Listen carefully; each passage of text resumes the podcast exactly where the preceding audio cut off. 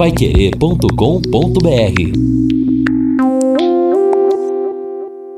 No Jornal da Manhã. Mercado Financeiro. Dólar já acumula alta de 31,24% neste ano.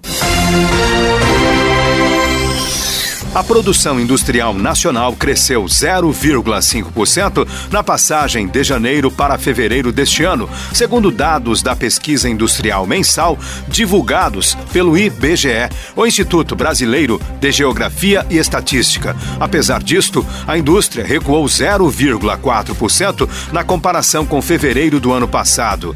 E isto também deve ampliar a possibilidade de queda industrial no mês de fevereiro para março e também de março para abril, em razão da pandemia de Covid-19 e da paradeira geral na indústria e no comércio. Os trabalhadores nascidos em janeiro e fevereiro que aderiram ao saque aniversário do FGTS, o Fundo de Garantia do Tempo de Serviço, já podem retirar o dinheiro. Esta modalidade permite a retirada de parte do saldo de qualquer conta ativa ou inativa do fundo a cada ano, no mês de aniversário, em troca de não receber parte do que tem direito em caso de demissão sem justa causa.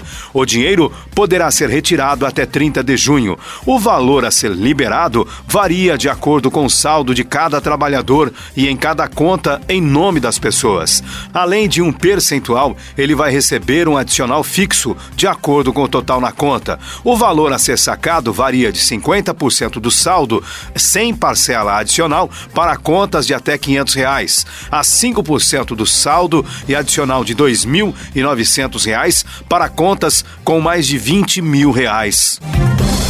Ao retirar uma parcela do FGTS a cada ano, o trabalhador vai deixar de receber o valor depositado pela empresa caso seja demitido sem justa causa. O pagamento da multa de 40% nestas situações está mantido. As demais possibilidades de saque do FGTS, como a compra da casa própria, aposentadoria ou doenças graves, não são afetadas pelo novo saque aniversário.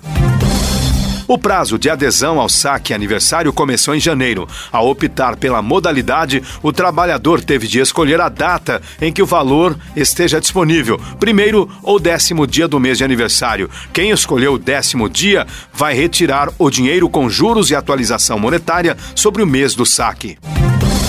E o dólar voltou a subir ontem e alcançou novo recorde de fechamento nominal, sem considerar a inflação. A moeda norte-americana subiu 1,28% e fechou o dia a R$ 5,26, ou 5,264 na cotação oficial. Em 2020, a alta do dólar chega a 31,24%. No Jornal da Manhã. Mercado Financeiro.